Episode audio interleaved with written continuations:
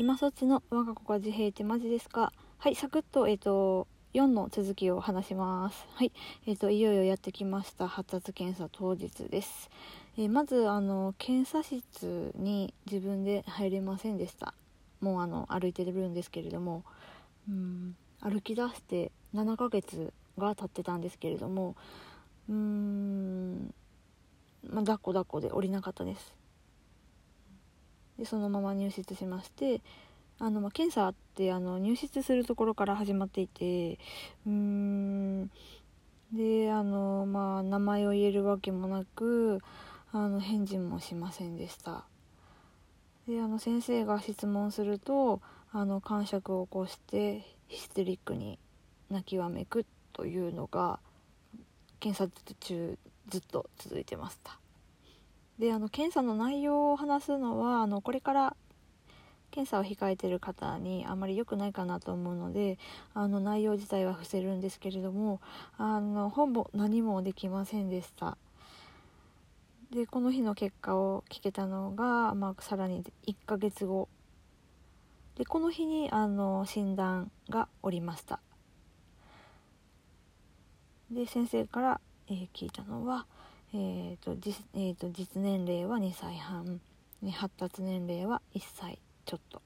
ちょうど。そうですね。1歳ちょうどぐらい、えーと、項目によっては11ヶ月だとかあとあのあれですね。1歳に満たない項目もいくつかありました。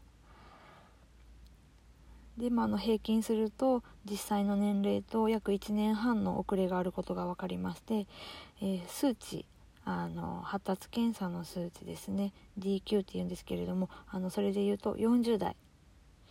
はい。知的障害ありです。で主治医ははっきりと、えー、自閉症スペクトラムです、えー、知的遅れもありますと言いました。あの私はこの日はなんかなぜか泣きませんでした。うんこの日はというかこの時ですね。はい。うんなんかホッとしちゃいましたた。うん。なんかこうやっと諦めがついたというかやっとこの闇から解放されるっていう安心感の方が大きくてあの、まあ、先生の話も冷静に聞くことができましたし後ろにいた旦那の方が慌てていたように感じました。うん、でもあのこの後の先生の一言で泣き崩れることになります、うん。まあ、先生が言った言葉なんですけれども「お母さん泣かないんだね。強いね」でもごめんね。ってこれ言うとみんな泣くから覚悟して聞いてね。長男くんは障害児です。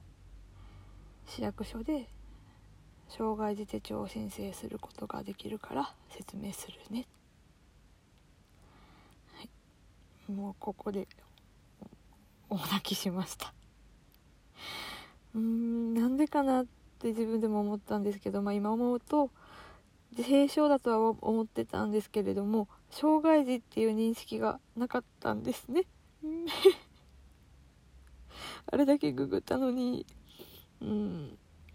障害児障害児っていうのがもう本当になかったんです。あの自閉症っていうこう一括りにしていてその先のねあの、まあ、障害児っていうくくりこれを全然考えていなかったです。でこんなことすぐに受け入れられるわけもなく、うん、であの、まあ、先生は普通はみんなあの診断名を伝えた時点で泣き崩れるんだよ発狂するお母さんもいると、よくここまで泣かなかったねとティッシュを箱ごと渡されました、うん、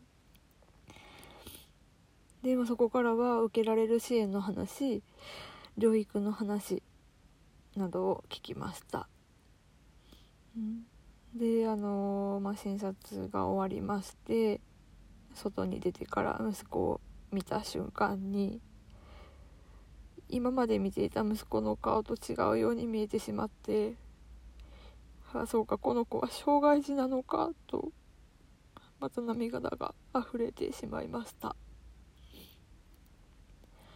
旦那は多分必死に頑張ってくれてこらえてくれて頑張ろうと言ってくれたのを覚えています。お腹には赤ちゃんもいる。ここで折れてる場合じゃないと前を向かないといけないなと思いました、はい、今日はこの辺にしておきます。はい。あのはい。そうですね。以上ですね。診断が下りた日でした。あのまたふざけた話もしたいです。あの基本的に本当明るい話をしていたい性格なのであのまた関係ない配信もしつつこの話は続けていきたいと思います。はい。では今日はこの辺で、えーと、あの2つ聞いてくださった方々ありがとうございます。では今そっちの我が子が自閉ってマジですか？でした。さよなら。